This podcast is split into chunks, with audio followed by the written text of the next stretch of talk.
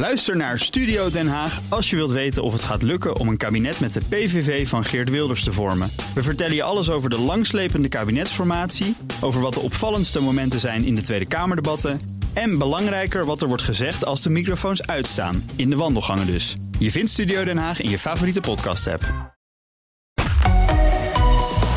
BNR Nieuwsradio. BNR breekt. Ivan Verrips. Welkom bij de perfecte onderbreking van je werkdag. Vanaf half twaalf praat ik over het nieuws van de dag. Over een nieuwe IND-regelgeving... waardoor kinderen zonder hun ouders opgroeien in Nederland. Staatssecretaris Broekers zou er nieuwe regels doorheen hebben gedrukt. En we bespreken IT-checks voor bedrijven. Is dat wenselijk of niet? Dat doe ik met Vrenelie Stamelmeijer, auteur-directeur van She Consult. Goedemorgen, Vrenelie. Hey, goedemorgen, Ivan. En aan de rechterhand Pim Verlaan van Jong Beleggen, de podcast. Goedemorgen. Goedemorgen. Kijk hoe laat het is. Ja, de schoolbel is gegaan. We gaan beginnen met... BNR breekt. Breekijzer. Want in de regio Noors start vanaf vandaag uh, het schooljaar weer. En daarmee komt de langste herfstvakantie in jaren alweer tot een einde.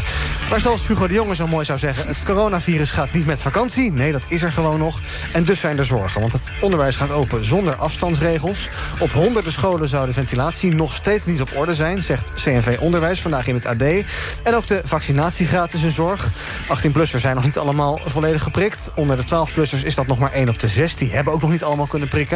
En dus wordt er gesproken over ja, ongevaccineerden weer naar huis sturen... als ze contact hebben gehad met iemand die corona heeft gehad... of bij een corona-uitbraak. En hoor je verhalen over prikbussen voor scholen... om kinderen over te halen. Kortom, het eh, schooljaar start niet zorgeloos. Ons breekijzer is daarom vandaag ook... behandel gevaccineerde en ongevaccineerde kinderen gelijk op school. Wat vind jij? Vind je het uh, nou, sowieso wel fijn dat de scholen weer open zijn? Dat vindt denk ik iedereen, misschien wel noodzakelijk zelfs. Maar hoe nu omgaan met die situatie? Wil je reageren? Heb je vanochtend zelf je kinderen naar school gebracht? En zo ja, met welk gemoed? Heb je zorgen of helemaal niet? Pak je telefoon en bel naar 020 468 4x0. 020 468 4x0. Ik zie meneer Huygens en Jeroen al hangen. Die ga ik zo meteen aan het woord laten. Um, ook bij me is onder andere Karoy Illy. Hij is kinderarts en OMT-lid. Goedemorgen, Karoy. Goedemorgen. Ja, ik begin maar even met jou. Uh, behandel gevaccineerde en ongevaccineerde kinderen gelijk op school. Dat is ons breekhuis, onze stelling waar luisteraars op kunnen reageren. Wat vind jij dat er ja, wat onderscheid wordt gemaakt in de coronaregels voor kinderen? Nee, dat moet zeker niet. Uh, kijk, om te beginnen is het al zo dat, dat, dat al die kinderen... die hebben eigenlijk net voordat de zomervakantie begon te horen gekregen... dat zij in aanmerking komen voor uh, voor een vaccinatie. Nou, laten die, de, vervolgens zijn ze allemaal op vakantie gegaan. Laten ze gewoon eens even, als het goed is, hebben ze daar rustig de tijd over, voor gehad om daarover na te denken. En anders gaan ze dat nu doen. Dus laten ze eerst nog eens even rustig nadenken. Uh, ga ik dat doen? Wat mij betreft wel. Ik denk dat het verstandig is. Maar laten we ze eerst even de kans geven om, uh, om daar een verstandig besluit over te nemen om ze te laten vaccineren. En tot die tijd ga je dus op school met iedereen gelijk om, wat jou betreft? Absoluut, absoluut. Ja. Naar Danielle Woestenberg ook, voorzitter van CNV Onderwijs. Goedemorgen, Danielle. Goedemorgen. Ja, de regels zijn dus. Uh, nou, ik heb ze even uitgeprobeerd te printen. Ik heb zes pagina's geprint voor alle regels met basisonderwijs, middelbaar onderwijs en MBO. Maar uh, heel kort samengevat, als het om leerlingen gaat, als uh, leerlingen die niet gevaccineerd zijn in aanraking komen met iemand die besmet is, dan moeten ze in quarantaine. En dat geldt voor gevaccineerde leerlingen niet. Wat vind jij daarvan? Ja, het uh, boekwerk waar je naar verwijst, uh, dat maakt het er allemaal niet makkelijker op. En voor begrip over en weer tussen ouders, leerlingen en docenten en degene die de school besturen, is het wel zo handig dat we in ieder geval weten waar we ons aan moeten houden. En is het ook wel zo fijn dat we proberen er met elkaar uit te komen. En ik denk dat dat eigenlijk nog belangrijker is dan al die regelgeving. Dat we een beetje rekening met elkaar houden. Gevaccineerd, ongevaccineerd, wel ziek geweest, niet ziek geweest. We hebben het ermee te doen en iedereen is er blij mee als het onderwijs gewoon zo lang mogelijk goed open kan. Dus laten we vooral een beetje voorzichtig zijn, hygiënemaatregelen naleven en rekening houden met elkaar. Ja, en als je dan specifiek kijkt, toch even naar die vraag van hoe ga je nou om met een verschil tussen uh, sommige leerlingen die al gevaccineerd zijn, sommigen die dat misschien niet willen, ook sommigen die dat wel willen, maar die nog niet aan de beurt zijn geweest. Uh, moet je daar onderscheid in maken of zeg je laten we voor de helderheid gewoon één lijn trekken? Laten we voor de helderheid één lijn okay. trekken en voorzichtig zijn met Zitten elkaar. jullie wat dat betreft op één lijn? Ik kom zo even bij jullie terug. Eerst een rondje uh, in mijn panel. Uh, ja, ik heb toevallig twee ouders in de studio hier. Uh, Pim, jij bent pas net ouder, dus voor jou speelt dit allemaal nee, nog niet als het gaat om vaccineren. Nee. Maar je hebt sinds kort wel een vaderhart. Wat zegt dat? Nou, ik ben het eigenlijk mee eens. Uh, je, je, moet nog niet die ongelijkheid creëren nu. Uh, ik, ik, vind sowieso dat iedereen ten eerste, dan, ten eerste instantie de kans moet hebben om ook gevaccineerd te worden. Want niet iedereen heeft de kans gehad. Dus ik laten we nu eerst gewoon even het gelijk houden. En een tijdje aankijken. En dan later misschien die ongelijkheid creëren. als iedereen zelf een keuze heeft gehad. En als dan blijkt dat dat verstandig is. Ja, ik, ik vind wel op lange termijn. En dus het gaat meer over het algemeen, denk ik. Als je de keuze hebt gehad om gevaccineerd te worden. en je kiest er bewust niet voor. Ja, dan kan het wel zijn op lange termijn. dat het ja, nadelige gevolgen heeft voor jezelf. of beperkingen. Dat snap ik. Maar nu vind ik dat veel te vroeg. Ja, Vrenelie? Ja, ik, het is heel saai, maar ik ben het er eigenlijk ook wel mee eens. En, en, ja, wat ik eigenlijk een beetje raar vind, is dat je. Er wordt er gezegd van ja, kinderen kunnen zelf kiezen, maar kinderen praten gewoon hun ouders na. Uh, is dat jouw ervaring? Je, uh, als die ouders uh, fel antifaxers zijn, of andersom, fel voorstander zijn, dan, dan praten die kinderen dat na. Een, een, kind van zeven kan daar toch nog helemaal geen mening over hebben. Dus, nee, en ik zeven, zie in mijn vriendenkring hoe, hoe 12, ingewikkeld hè? het is om. om die discussie te voeren met. Uh, hè, ik, ik ben zelf gevaccineerd, maar in mijn kring heb ik ook mensen die niet gevaccineerd zijn. Dat is ingewikkeld, dat is heel gevoelig. Ja, ja. en Carol, jij zegt terecht: het gaat hier om kinderen vanaf 12, want die worden van de. Ja, worden even, even belangrijk, om, dus het gaat geen nou, om de basisscholen. belangrijk dat om dat even aan te geven. Ja. De, de, okay. Kinderen van 7, dat, dat, daar is het allemaal niet voor. Dit gaat om kinderen vanaf 12 jaar. Uh, en ik begrijp helemaal wat u zegt hoor. Dat, dat, dat, dat, dat, dat, uh, dat voor een deel van die kinderen dat de ouders daarvoor beslissen. Maar vergis je niet, ik merk in mijn spreekkamer echt ook uh, dat kinderen daar, daar echt zelf ook over nadenken. Ook, ook van 12, 13, 14 jaar. Um, en, ik, en, dat, en dat moedig ik ook aan. Ik moedig ook aan dat, ze, dat, dat zij daar samen met hun ouders aan de keukentafel uh, over nadenken. Wat is verstandig? En natuurlijk geef ik aan dat het verstandig is om zowel te laten vaccineren. Maar het is, het is, het is ook uh, kinderen van uh, ja, tieners die, die ja. denken daar zelf ook over na. En dat is heel belangrijk. Ja, voordat we naar het bellers gaan, nog even een vraag aan Danielle. wat is nou de rol, denk jij, voor de onderwijzers in de komende tijd? Want ja, die zullen vast ook vragen gaan krijgen over coronavaccins en hoe dat allemaal werkt. Dat zijn natuurlijk allemaal geen virologen, epidemiologen, vaccinologen. krijgen die een soort aanmoedigende rol of een voorlichtende rol? Of, of helemaal geen rol? Hoe zie je dat voor je? Nou, als leraar ben je meer dan iemand die alleen deze deze en 1 en 1 is 2 uitlegt. En gaat het ook om het voorleven van hoe wij in de samenleving met elkaar omgaan. Um, ik ben zelf lerares ook op een middelbare school. En al voor de zomer werd hier gewoon over gepraat. Leerlingen houdt het bezig. Uh, ze willen graag een keuze, hebben een keuze. Uh, voortgezet onderwijs, uh, leerlingen zijn heel goed bewust van wat er speelt. En zeker ook van wat er betekent. ook dan ja, samen doen. Ja. Dus daar praat je over met elkaar. Ja, duidelijk. Ik ga een paar bellers aan het woord laten. Jeroen, goedemorgen. Hi, Iwan. Goedemorgen. nou, ik ben erg trots uh, op jou en BNR-team. Uh, voor de scholen geldt uh, maar één ding volgens mij. Ventilatie, ventilatie, ventilatie. Ja, dat is en, één ding. Ja. ja, en als het koud wordt, ja, dan trek je gewoon wat betere kleding aan. Ja, nou, Doe je warme kleding aan. Duidelijk, die ventilatiekwestie ga ik zo nog even voorleggen... want daar zijn ook allerlei problemen mee. Nora, goedemorgen. Ja, goedemorgen. Zeg het maar. Ja, ik ben het niet eens met het onderscheid maken tussen gevaccineerde en ongevaccineerde leerling. Hm? Ik vind dat je ze gewoon allemaal tegelijk uh, moet behandelen. Om en helemaal omdat, uh, ik ben niet een antivaxer, maar op dit moment ben ik wel een antivaxer voor het coronavaccin. Ja. Omdat ik uh, ja, zie dat het nog in de testfase is, dus ik vind niet dat je dat op, op, op kinderen vanaf 12 jaar moet uit gaan zitten testen.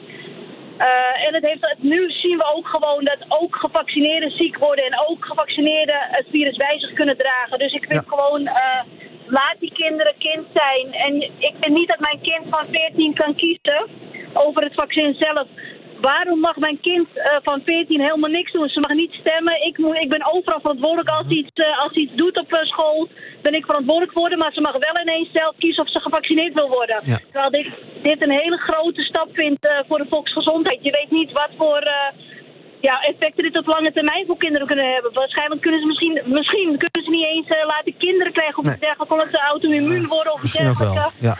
Nee, duidelijk. Nee, nee, jouw zorgen zijn duidelijk, dankjewel. Uh, ja, Caroy, we gaan niet op één hierna doen... waarbij we jou met een uh, ouder gaan zetten die je moet overtuigen. Maar dat, dat, dat, dat, over die testfase, dat klopt niet helemaal. Hè? Voorwaardelijke toelating, nee. maar dat houdt dan in dat, dat, dat, nee. dat uh, onderzoeken doorlopen. Nou, kijk, ik, ik ga niet overal op in, maar, nee. maar het is wel belangrijk om aan... We hebben hier niet te maken met een experiment. Hè? Dat is wel belangrijk om dat duidelijk te maken. er is, er is, het is geen experiment, er wordt niet getest met kinderen. dit, is, dit, is, dit is een veilig vaccin voor, voor kinderen vanaf 12 jaar. Daar is geen twijfel over mogelijk. Dus dat is wel belangrijk om dat in ieder geval aan te geven. Meneer Huigens, goedemorgen. Goedemorgen, ik wou graag inspreken. Ik heb een wens en dat is, laten we alsjeblieft een beetje ophouden met drang en dwang. Mm We zegt wel dat we dat niet doen, maar dat doen we wel. Een voorbeeld uit de kennissenkring. Iemand is gevoelig voor, voor trombose. Toch ingeënt onder die drang. Ja, het ziekenhuis in. Dus dat moet voorkomen. En dan heb ik nog een ander punt. We hebben honderd jaar geleden ook een pandemie gehad. Dat weten we allemaal nog wel uit de geschiedenis. en daarna is wel duidelijk gebleken dat we natuurlijke weerstand op kunnen bouwen. Dat kun je niet als je in 12 uur, als je 12 jaar bent, moet gaan inenten. Dat je natuurlijke weerstand bouwt veel beter is als dat je dat op een andere manier wordt toegediend. Nou, dat... dus ik, zou, ik zou dus voor dwang en drang houd er alsjeblieft een keer mee op. Duidelijk, dank u wel, meneer Huigens. Ja, Pim, als je nou op school zegt... Uh, we gaan andere regels hanteren voor uh, kinderen die gevaccineerd zijn... dan voor kinderen die niet gevaccineerd zijn... is dat een vorm van drang richting een vaccin? Want ja, als je het vaccin haalt, wordt het leven toch een stukje makkelijker? Ja, nou, dat is denk ik wel de onderliggende gedachte natuurlijk. Dat je een beetje een twee werelden creëert... waardoor mensen makkelijker gevaccineerd gaan worden. Uh, ik moet wel zeggen, als het gaat over kinderen... ik merk nu, ik heb een zoon van bijna vier maanden... hoe hoeveel inentingen die al krijgt. Dus hoeveel eigenlijk een kind mhm. tot die 18 wordt al ingeënt wordt. Het is helemaal volgeprikt dan. En daar doen we nooit moeilijk over. Dus ik vind, mhm. dat, ik vind dat wel een beetje overdreven als het gaat om, om kinderen. We laten kinderen om zoveel dingen vaccineren... waar denk ik de meeste ouders niet eens kunnen opnoemen... waarvoor ze gevaccineerd zijn. Eh, dan kan dit er ook wel bij, hoor. Ja, ja, ja. Um, het OMT eh, adviseerde eerder tegen het loslaten van die afstandsregels op scholen. Nou, dat gaat dus uh, kinderen... Ja, het is ook weer een beetje afhankelijk van waar je op school zit... maar ik geloof basisschool, daar hoeft dan geen afstand te worden gehouden. Dus kinderen onderling en ook uh, kinderen tot, tot, in verhouding tot docenten. Maar op middelbare scholen weer wel. Um, uh, maar de OMT wordt niet helemaal gevolgd daar, geloof ik. Hou je hart vast? Nee, dat, nou, nee, nou eerlijk gezegd niet. Um, kijk, we, we, mogen ons ontzettend gelukkig prijzen in ons land dat we te maken hebben met zo'n hoge vaccinatiegraad. Gelukkig um, hebben de meeste Nederlanders, een hele grote meerderheid van de Nederlanders, besloten om zich gewoon te laten vaccineren. En de bereidheid tot vaccinatie is hoog. En dat, ja, dat, dat, dat redt ons. En dat zorgt ervoor dat ik ook inderdaad denk dat nu ook in Noord-Nederland de scholen opengaan, dat dat veilig kan. Um, en, uh, en als zometeen over een week, of het is het, ja, over, over, geloof over een week ook de, de universiteiten, HBO's, MBO's mhm. open gaan, dat het ook veilig kan. Kijk, de overheid heeft wel een, een, paar beperkende maatregelen erbij aangegeven tot eind september. Bijvoorbeeld die groepsgrootte en bijvoorbeeld de mondmaskers in de, in de gangen. Maar ook dat um, gaat uh, eind september uh, er vanaf. En dan hebben we gewoon weer te maken met een situatie zoals die in februari 2020 ook was.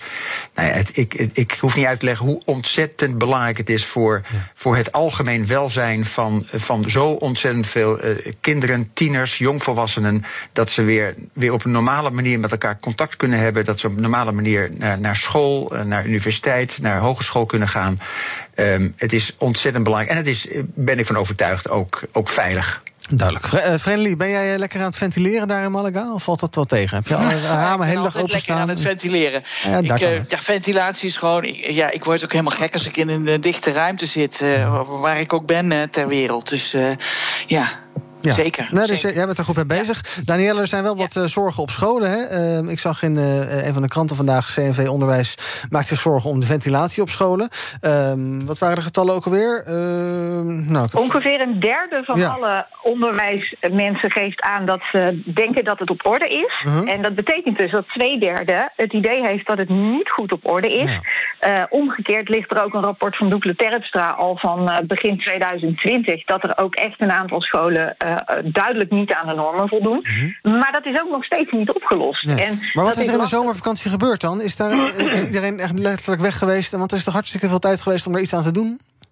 Nou ja, het, het, bijwerken van ventilatie kan natuurlijk op meerdere manieren. Er zijn technische zaken mogelijk uh, en ook monitoring mogelijk met CO2-meters. Maar echte aanpassingen aan een gebouw, uh, dat vraagt een samenwerking tussen de gemeente, schoolbestuur en middelen uh, van het Rijk onder andere. En om dat te organiseren ben je gewoon echt langer bezig. Ja. Oké, okay, oké. Okay. Nou, dat is natuurlijk ook gewoon heel kostbaar.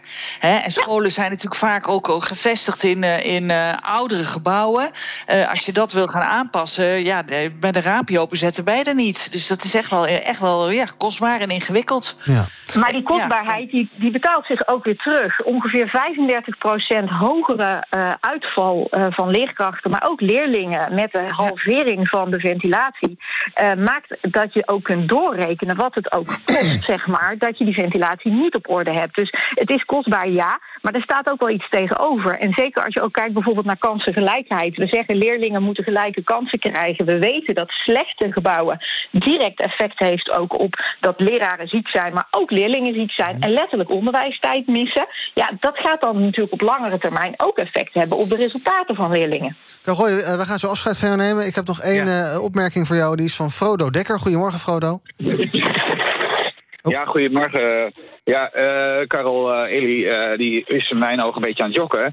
Want er is op kinderen nauwelijks getest. Er is op volwassenen, maar door het vaccinatie is er grootschalig getest. Maar op kinderen, voor mijn weten, op duizend kinderen op korte termijn. Van een paar maanden of een paar weken, zover ik weet.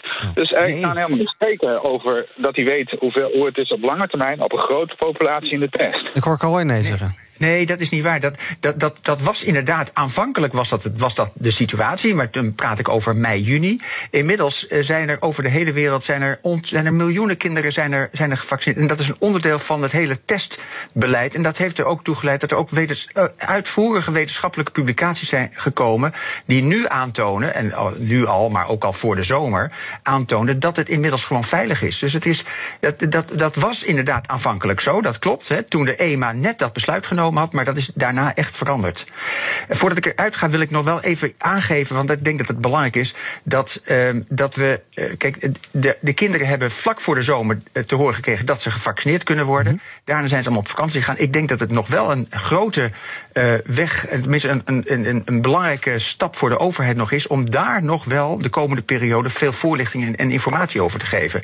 Want uh, dat, is, dat is nu echt wel weggezakt. Dus ik denk dat het belangrijk is dat de overheid daar volop in, in, uh, in investeert om goede, goede voorlichting, goede communicatie over te geven over het vaccineren van, van middelbare scholieren, van tieners. Dankjewel. Karoy Illy, hij is okay. kinderarts en OMT-lid en was bij ons bij BNR Breekt. BNR Breekt. Ivan Verrips. En in mijn panel vandaag Pim Verlaan van de podcast Jong Beleggen. De podcast, ja, Jong Beleggen, de podcast, dat was hem, hè? Niet? Juist. Heel goed. En Vreemdeling Stadelmeijer van She Consult. Ook bij hem is eh, Danielle Woestenberg, voorzitter van CNV Onderwijs. Um, uh, Danielle, ik hoor uh, allerlei verhalen ook over prikbussen en dergelijke... die naar schoolpleinen komen. Is dat iets waar jij ook verhalen over hoort? En baart dat je enige angst dat er GGD'ers over schoolpleinen rennen met prikken... en die bij mensen in hun arm zetten? Nou, je weet het uh, mooi uh, visueel uh, te schetsen. Ja, gedaan, ja. Um, ik ken de verhalen, maar ik ken de verhalen met name eigenlijk als het gaat over het MBO en het HO. Mm-hmm. Omdat je daar te maken hebt met jongvolwassenen die ook inderdaad een keuze zouden moeten willen maken. En daarin zoveel mogelijk geholpen moeten worden. Dat ze niet eindeloze afstanden moeten overbruggen, openbaar vervoer in moeten. Dat het ingewikkeld is om die prik te krijgen. Mm-hmm. Maar dat als je dan toch al op je studielocatie bent, dat je daar ook eventueel die prik zou kunnen ophalen. Ja, dus jij verwacht het niet op middelbare scholen, dit? Dat heb ik, dat, daar heb ik nog niet heel veel over gehoord, nee. Oké. Okay. Uh, feit is wel, jullie zijn er allemaal geen voorstander van... maar feit is wel dat die regels voor gevaccineerde en ongevaccineerde leerlingen... nu iets anders zijn als het gaat om quarantaine. Uh, er zijn ook uh, ouders die zich daar zorgen om maken. Die verwachten inderdaad een soort tweedelingen van... ja, mag dan iedereen wel meedoen met, met, met onderwijsactiviteiten... of buitenschoolse activiteiten? Ehm, hoe wordt daar vanuit CNV Onderwijs naar gekeken? Verwacht je daar, verwacht je daar onrust over? Nou, wat wij merken is dat, uh, wat net uh, Carol Illy ook zei, uh, het overgrote deel van de docenten is inmiddels gevaccineerd. onze achterban geeft aan, 90% heeft de, de prik gehad. Daarnaast is er een deel wat inderdaad gewoon om welke reden dan ook niet gevaccineerd is. En we leven in een vrij land, dus die keuze is er. Het punt is dat we nu naar de jongere generatie toe moeten. En het is belangrijk op het niveau van een instelling, dus een school, een universiteit, dat je daar ook een vaccinatiegraad behaalt ook hoog genoeg is om het onderwijs door te kunnen laten gaan. En dat is uiteindelijk een belang van ouders, studenten, leerlingen en het personeel. Maar daar hebben we ook echt elkaar voor nodig. En we hebben elkaar dus ook nodig, zeker nu we niet weten wat het effect gaat zijn op wel gevaccineerd zijn voor de overdracht, dat we toch die hygiënemaatregelen in stand houden, zolang het allemaal nog wat onduidelijk is, wat ook de nieuwe varianten aan het doen zijn. Dus behoedzaamheid maakt dat we uiteindelijk er allemaal bij gebaat zijn dat de school open blijft. Ons breekijzer is behandel gevaccineerde en ongevaccineerde kinderen gelijk op school. Wil je reageren? Pak dan nu snel je telefoon. We praten nog een paar minuutjes en bel naar 020 468 4x0. Justin of Justin, goedemorgen. Goedemorgen. Zeg het maar. Ja, uh, ik wou eigenlijk reageren meer op uh, van, uh, waarom er, net wat Pim zei, van nou joh, heel veel uh, kinderen krijgen toch allerlei vaccinaties. dus waarom doen we hier dan moeilijk over? Mhm. Ik zou te denken, de reden waarom we hier dan moeilijk over doen is omdat het in, nog in testfase is. Ik vind een kindleven, die gaat nog heel lang door. Ja. Dus, uh, en, en kan de overheid of kan al die instanties met zekerheid zeggen 100% van ja, er gebeurt zeker niks over 20, 30, 40 jaar. Ik denk 100% niet, want zo werkt de wetenschap. Maar uh, nou ja, we hebben het net Carol Illy horen uitleggen. En ja, je mag daar natuurlijk je vraagtekens bij hebben. Als je die hebt, dat, is, uh, dat, dat mag, dat is geen probleem. Um, um, uh, er zijn er trouwens... Dat vroeg me nog af, Danielle. Hoe, hoe, weet een school eigenlijk wie er gevaccineerd is of niet? Want ja, ja dat mag je toch helemaal niet vragen? Of moet je dat gaan invullen op het inschrijfformulier? Hoe werkt dat? Ja, ik heb me er ook over verwonderd. We hebben ons een paar jaar lang ontzettend druk gemaakt over de Algemene Verordening Gegevensbescherming. Die is er namelijk nog steeds. En inderdaad, als school mag je het op zichzelf. Ja, je, je kunt het vragen, maar het antwoord hoeft niet gegeven te worden. Mhm. Wat we merken in de praktijk is dat heel veel mensen er gewoon met elkaar toch over praten. En dat is uiteindelijk wat je denk ik ook gewoon moet willen: het goede gesprek. Dat geldt voor collega's onder elkaar, maar dat geldt natuurlijk ook voor leerlingen onder elkaar, die daar ook zelf met elkaar ook wel wat van vinden. Ik ben wel gevaccineerd, ik durf het nog niet, ik durf het nu nog niet, maar ik wil het wel in mijn examenjaar. Mhm. Het zijn allemaal afwegingen die er te maken zijn. Ja. En die gesprekken helpen. Ja. ik weet ook niet hoe de situatie bij, bij, bij, bij jou... Nou, ja? Ja, ik wou daar ook nog wel wat over zeggen. Want je moet dan als school natuurlijk een hele administratie gaan, uh, gaan bijhouden. Dat mhm. lijkt me al uh, iets ingewikkelds. Volgens mij hebben uh, scholen en docenten al genoeg administratie te doen. Dat dit er ook nog eens een keertje bij komt, lijkt me ingewikkeld. Ehm, en wat over dat gesprek, wat ik merk, is dat dat gesprek heel vaak zuur wordt. Dat, je, dat, je, dat de, de stellingen worden betrokken. Je hebt believers en je hebt non-believers. En iedereen zit in zijn eigen bubbel. En de non-faxers die hebben het over uh, dat het de testen zijn en dat je de lange termijn niet weet en dat je er mhm. onvruchtbaar van kan worden en bla bla bla.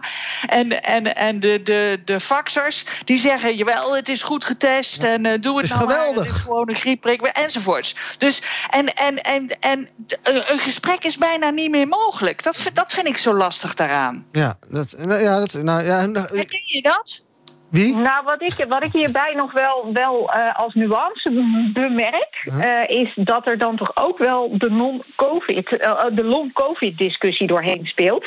Dat ehm, verbindt dan die twee groepen wel weer enigszins in de zin van ja, we weten ook wel niet wat er gebeurt op het moment dat je het COVID krijgt en het risico loopt dat je daar nog heel lang last van hebt. En zeker onder de studenten merk ik wel dat daar wel ook wel zorg over is. En in ieder geval dan wordt een soort van common is van laten we in ieder geval voorzichtig doen allemaal. Oké, ik ga nog twee bellers aan het woord laten. Uh, Margaret, Margaret, goedemorgen. Goedemorgen, hoort u mij? Ik hoor u luid en duidelijk, vanuit de auto denk ik, hè? Oh, mooi. Ik had uh, twee punten. Ik ben het mee eens met een eerdere spreker bij die uitzending. Meneer die zei van de drang en dwang om, uh, om een vaccin te nemen. Vind ik ook zorgelijk dat het um, polariseert, de maatschappij. Maar nog belangrijker vind ik, en dat hoor ik niet vaak in discussies over uh, vaccins, dat soort dingen, is um, in het begin, de, zover ik het weet, de farmaceutische bedrijven staan niet achter voor bijwerking op de lange termijn. En in het begin, de Nederlandse regering heeft wel gezegd, jawel, en daarna kwam een clausule erin, dat deze vaccin is niet zonder risico's. Mm. Dus de Nederlandse regering is ook daar onderuit gegaan voor bijwerking op de lange termijn. Ik blijf zeggen, iedereen zegt ja, het is allemaal getest. Maar meestal in het verleden hebben wij medicijnen. Mm En dan tekenen ze medicijn voor een virus. Dan wordt op de lange termijn vaccins ontwikkeld. Mhm. En dan heb je over een tien jaar periode. Dat is in dit geval niet gebeurd. En je merkt het met de verantwoordelijkheid voor farmaceutische bedrijven. En ook de Nederlandse regering. Andere regeringen ook in de wereld. Ook de Nederlandse regering. Dat vind ik zorgelijk. Ja, duidelijk. Dank voor het bellen. Ja, we kunnen inderdaad. Uh, niemand kan 20 of 30 of 40 of 50 jaar naar de toekomst kijken. Dus dat is een feit. Misschien zijn we dan alsnog allemaal in zombies veranderd. Maar misschien knapt de wereld dat ook wel flink van op. Zou ik eens kunnen zeggen. Alright, Danielle Woesterberg, voorzitter van CNV Onderwijs. Dankjewel. Fijn dat je erbij was. En uh, zometeen ga ik verder praten met Pim en Vrenelie over. Uh, het nieuws van de dag over het nieuw IND-beleid... waardoor honderden kinderen zonder hun ouders dreigen op te groeien in ons land. We praten over een eh, jaarlijkse IT IT-audit, of dat een goed idee is. En we hebben het over Sander Schimmelpenning. Die gaat viral op Twitter, maar wanneer gaat hij dat eigenlijk niet? Zometeen in het tweede deel van BNR Breekt. Tot zo. Ook Liesbeth Staats vind je in de BNR-app. Ja, heel handig. Luister live naar Kees en mij tijdens de Daily Move. Dan blijf je ook gelijk op de hoogte van breaking news en het laatste zakelijke nieuws. En daar vind je ook alle BNR-podcasts, waaronder de Perestrooikast. Download nu de gratis BNR-app en blijf scherp. BNR Nieuwsradio. BNR breekt. Ivan Verrips. Welkom terug. In mijn panel vandaag Vrenelie Stadelmeijer, auteur en directeur van She Consult... en Pim Verlaan, maker van Jong Beleggen, de podcast. We gaan praten over het nieuws van de dag. Uh, te beginnen bij het volgende. Zo'n 200 minderjarige vluchtelingen dreigen in ons land op te groeien zonder hun ouders. Asielzoekers die sturen soms jonge kinderen vooruit... richting Europa, richting Nederland. Maar sinds november eh, hebben die geen recht meer op nareis van ouders, broertjes en zusjes. Dat is een nieuw beleid van het IND, de Immigratie- en Naturalisatiedienst, schrijft NRC vandaag. Met dat nieuwe beleid wil eh, de staatssecretaris, demissionair Ankie Broekers-Knol, zij is verantwoordelijk voor asiel, mensen ontmoedigen om hun kinderen nog vooruit te sturen. Dat doet ze wel vaker, dat ontmoedigen. Ook voor asielzoekers die moeilijk uit te zetten zijn, bijvoorbeeld. Luister even mee. Wat we proberen te doen is een hele sobere opvang om daarmee de mensen te ontmoedigen om deze kant op te komen. Want ze komen vaak helemaal niet om asiel te vragen, maar om ook gewoon opvang te hebben en, en gewoon een poosje ook in Nederland te zijn. Ja, een soort van uh, mini-vakantie eigenlijk. Dat zei ze in april bij WNL. Um, ja, uh, als jij dat hoort, is dat dan, vind, je dat, vind, dat, dat heftig nieuws dat hier inderdaad 200 kinderen hier dreigen op te groeien zonder dat hun ouders hierheen kunnen komen? Ja, ik vind het heel heftig. Ik vind überhaupt die hele asieldiscussie enorm heftig. Uh, ik denk altijd maar zo: als je het prima naar je zin hebt in je eigen land, dan ga je niet weg. Nee. Hè? En of dat nou om, om politieke redenen is of, of om economische redenen. Uh, uh, mensen wagen hun leven, sturen hun minderjarige kind weg. Ik, ik ben moeder, hè? mijn kinderen zijn meerderjarig, maar ik had er niet aan moeten denken dat ik mijn 40-jarige 14 zoon op een bootje zou zetten. in de hoop dat hij dan ergens uh, uh, heel aan land komt en, en, en dan ons kan laten komen, dan ben je toch wanhopig. Ja, dan, dan, dat doe je dan, niet voor je lol. Ja, dat, dat doe je niet voor dat doe je niet van, nou ja, weet je, ik wil, ik wil ook eens wat anders. Nee, dan is de echt nood heel hoog. En dan, ja, ja, ik vind het gewoon een hele ingewikkelde discussie. En me, mijn hart breekt als ik denk aan, aan die kinderen die op zo'n bootje gezet worden. En dan hier zijn. En dan bij een oom of tante die ze niet kennen. En dan mogen die ouders niet komen. Denk jongens, jongens, jongens. Ja.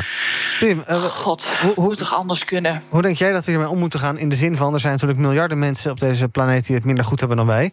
Dus je zou bijna al die mensen wel uh, uh, hetzelfde gunnen als de rijkdom waarin wij kunnen leven. Maar ja, dat gaat niet passen in ons kleine landje. Nee. Dus ja, hoe ga je hier dan mee om? Dit blijft, moet wel zeggen, dit blijft gewoon heel lastig. En helemaal als je, de, als je degene bent die de beslissingen moet nemen. Ik denk dat als je alles openzet, even zo gezegd, en je wordt heel makkelijk en je zegt, nou kom maar, kom maar. Dan gaan ook heel veel mensen daar kritiek op hebben. En want dat gaat inderdaad ook niet passen. En dat heeft ook natuurlijk eigenlijk ook wel invloed op onze, op onze eigen welvaart. Uh, ja, het blijft heel lastig. Uh, maar ja, kinderen laten opgroeien zonder hun ouders. Ik denk dat het de kans van slagen is dat je daarna normaal functioneert in de samenleving, wordt ook veel kleiner. Dus ik denk ook dat je misschien daardoor misschien nog wel grotere problemen creëert in de toekomst. Ja. Uh, maar ik snap het idee wel dat je niet zomaar iedereen wil laten komen. Dus ik, uh, misschien is de, de regel misschien een beetje ongelukkig, maar waar de intentie die eronder zit, snap ik op zich wel. En ik denk ja. dat iedereen het er ook wel op zich wel mee eens is. We kunnen niet zomaar iedereen hierheen laten komen. Ja, wat je zou het kunnen zien nee, als een soort manier dus van. Wat ik wel gek vind, ja. is dat, sorry, dat, dat, dat het ministerie, de top van het ministerie zegt van, nou, dat gaan we niet doen. Hè? Laten die, we laten die ouders wel overkomen. En dan zegt Ankie Broekers-Kool van, uh, nou, ik vind dat anders. Ik doe het lekker toch. Mhm. Mm -hmm. Dat is natuurlijk toch wonderlijk. Dat is tamelijk wonderlijk, ja. En... Ja, dat vind ik hetzelfde als het kabinet wat zegt van... Uh, nou, het OMT uh, adviseert om uh, Jansen dansen met Jansen niet te doen. Mhm. Mm -hmm. en het kabinet zegt, nou, we doen het lekker wel. Doen het lekker wel, ja. aan de andere kant, ehm, als je je kinderen voorstuurt... dan is het natuurlijk ook een beetje een soort van manier van chantage... als je weet dat het lukt dat ja, je je kind een land binnenkrijgt... dat jij daar bij wijze van spreken even grof gezegd gratis achteraan mag komen. Maar dat doe je toch niet zomaar? Nee. Nee, dus dan ben dan je. is de nood toch heel hoog? Ja. Hoe zorg je ervoor dat die kinderen ja, toch goed opgroeien in ons land? Kan dat zonder ouders of moet je dit terugdraaien en hier iets aan doen?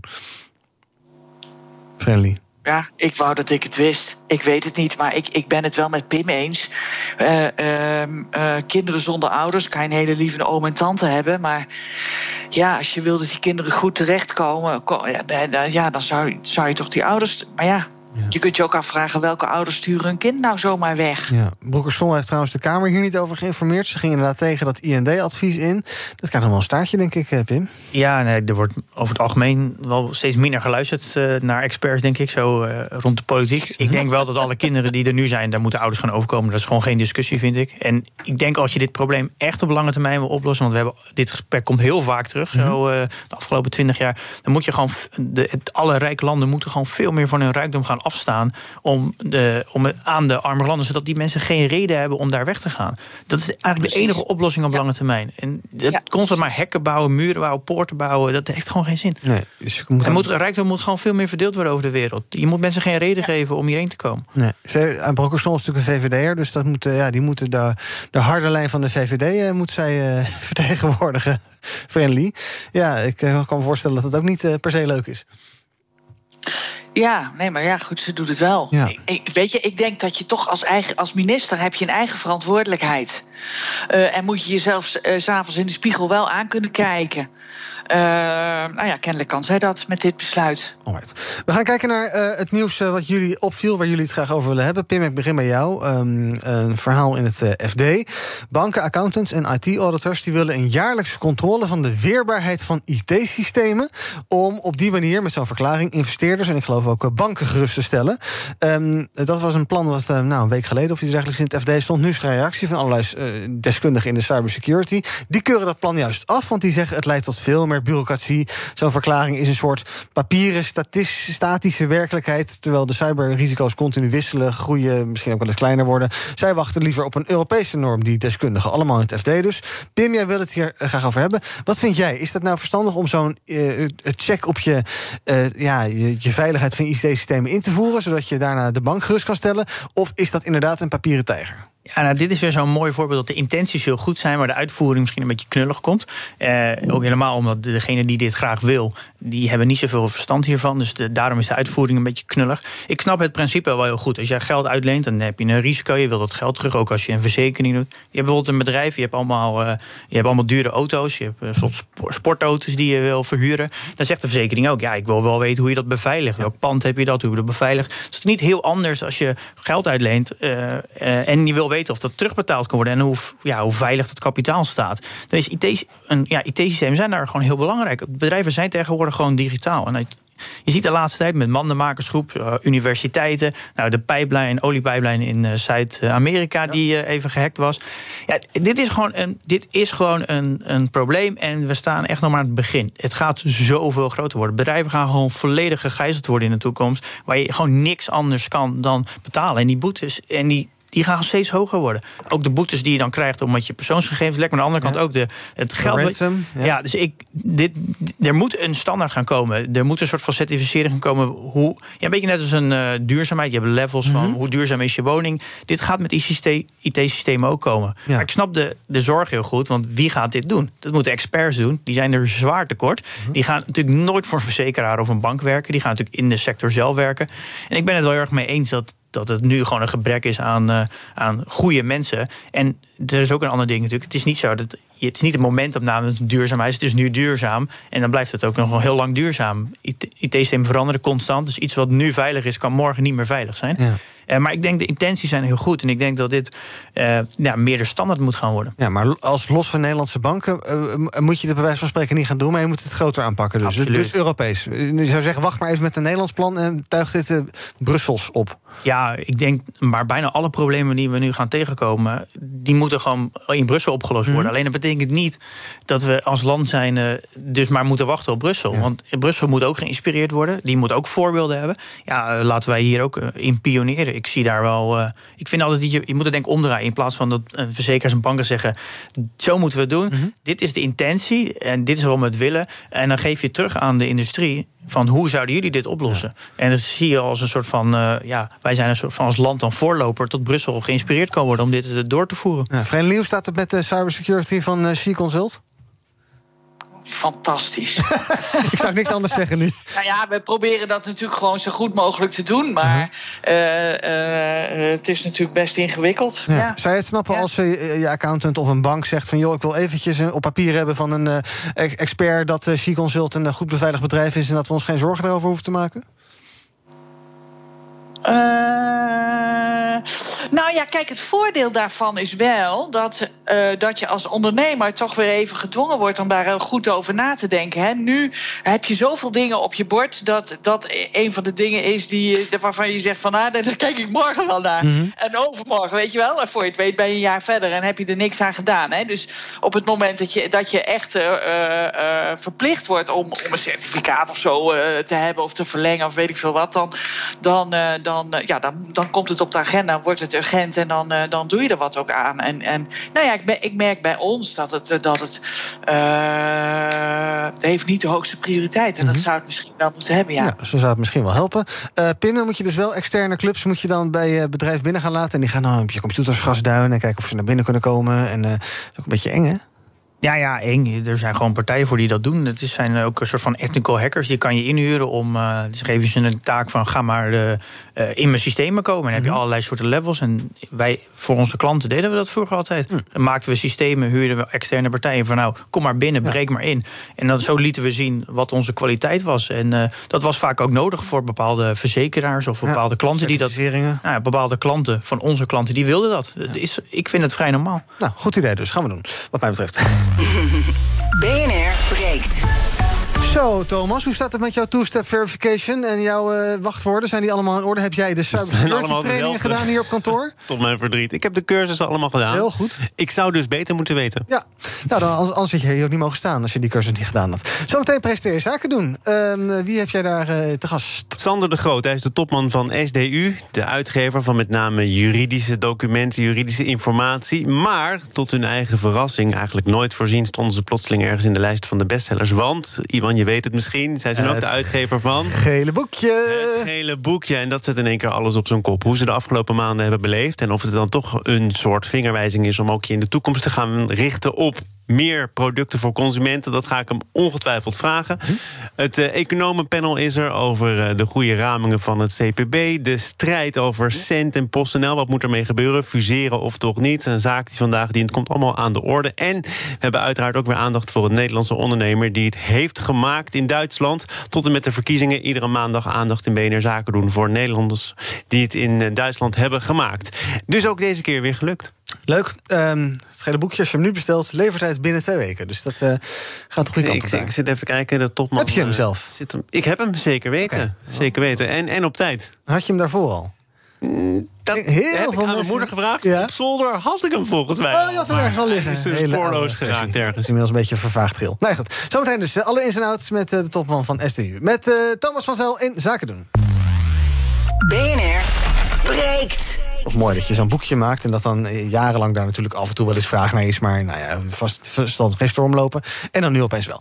Um, Finally, jij wilde het graag hebben over Sander Schimmelpenning.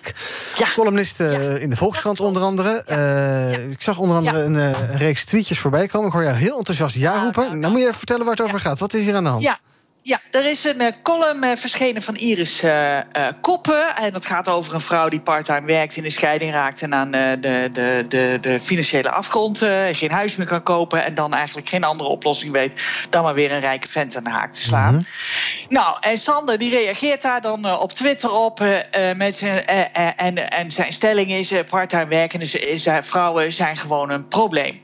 Nou, en dan ontploft Twitter. Altijd als het over dit onderwerp gaat, dan ontploft uh, Twitter.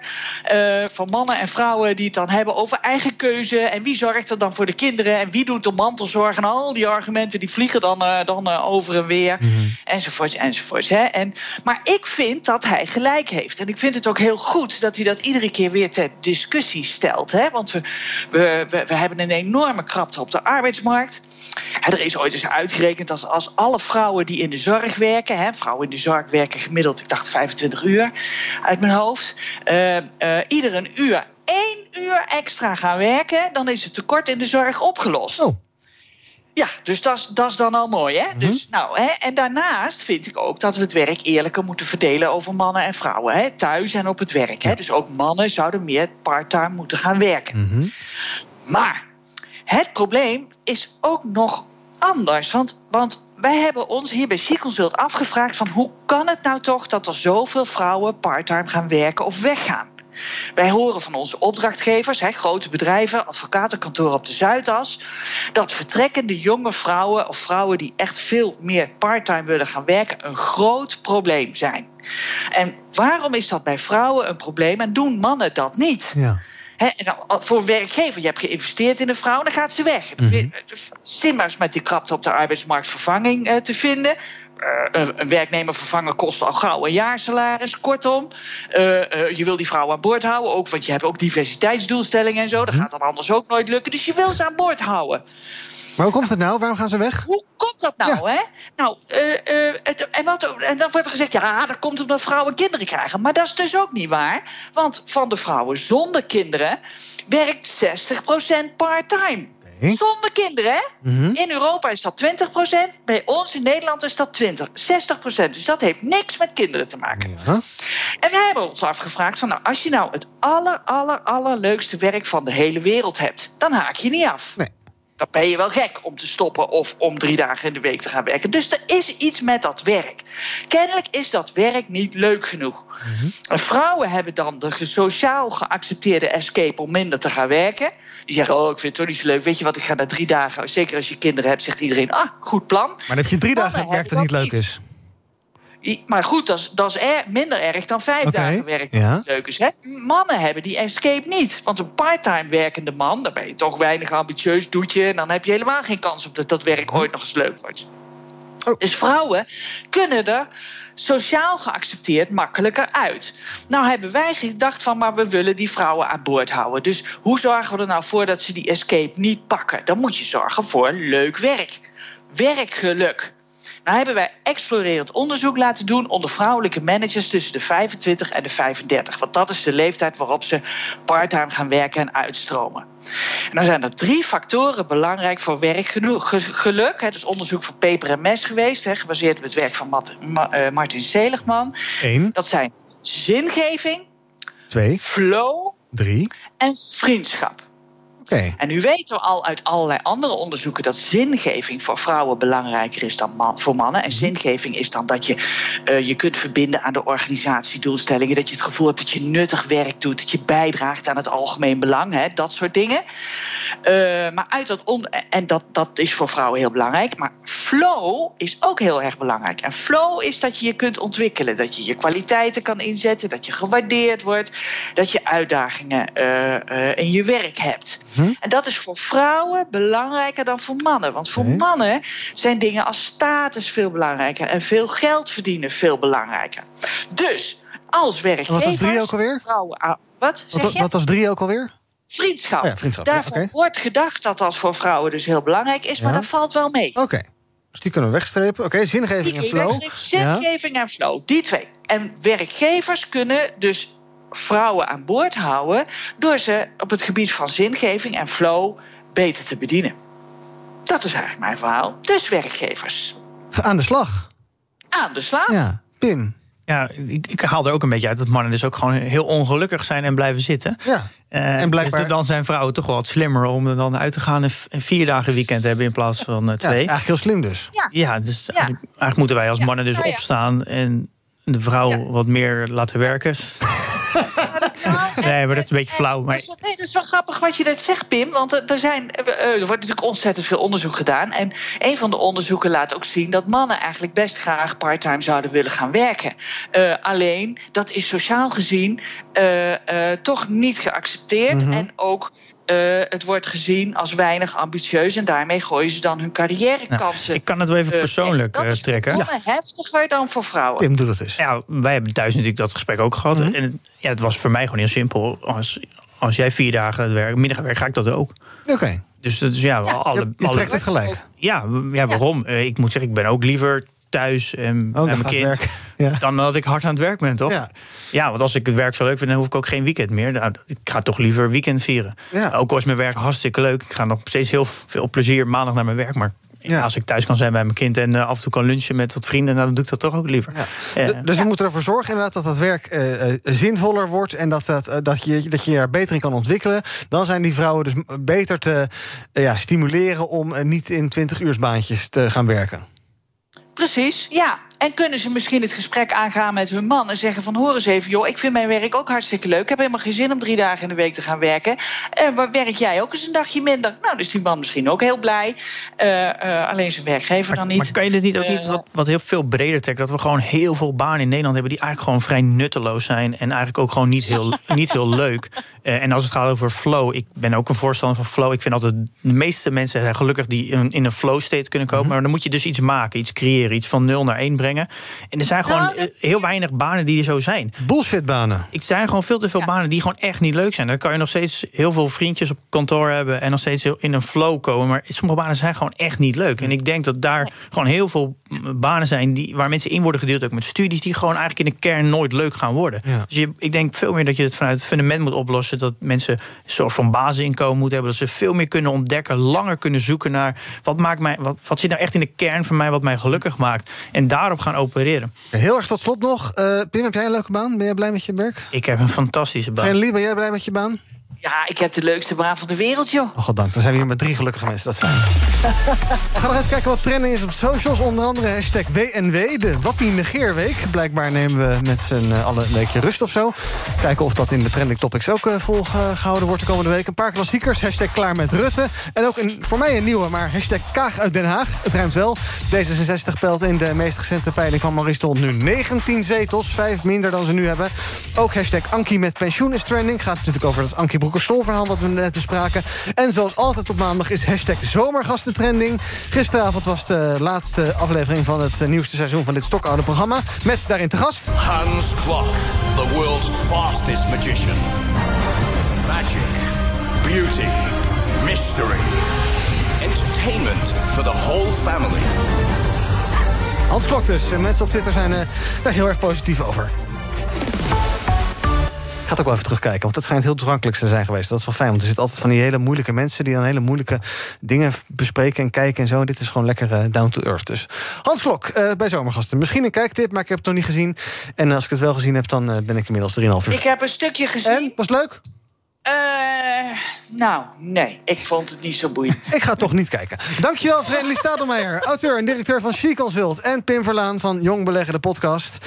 Morgen ben ik er weer. Tot die tijd kun je ons volgen via de socials. Uh, onder andere YouTube of uh, Twitter of Instagram of waar je ook maar wil. Kijk maar eventjes. BNR.nl is onze website. En zometeen hoor je op deze zender Thomas van Zel met Zaken doen. Bij BNR ben je altijd als eerste op de hoogte van het laatste nieuws. Luister dagelijks live via internet. Bas van Werven. En heel langzaam komt de zon op rond dit tijdstip. Je krijgt inzicht in de dag die komt op BNR, het Binnenhof in Nederland en de rest van de wereld. De Ochtendspits. Voor de beste start van je werkdag. Blijf scherp en mis niets.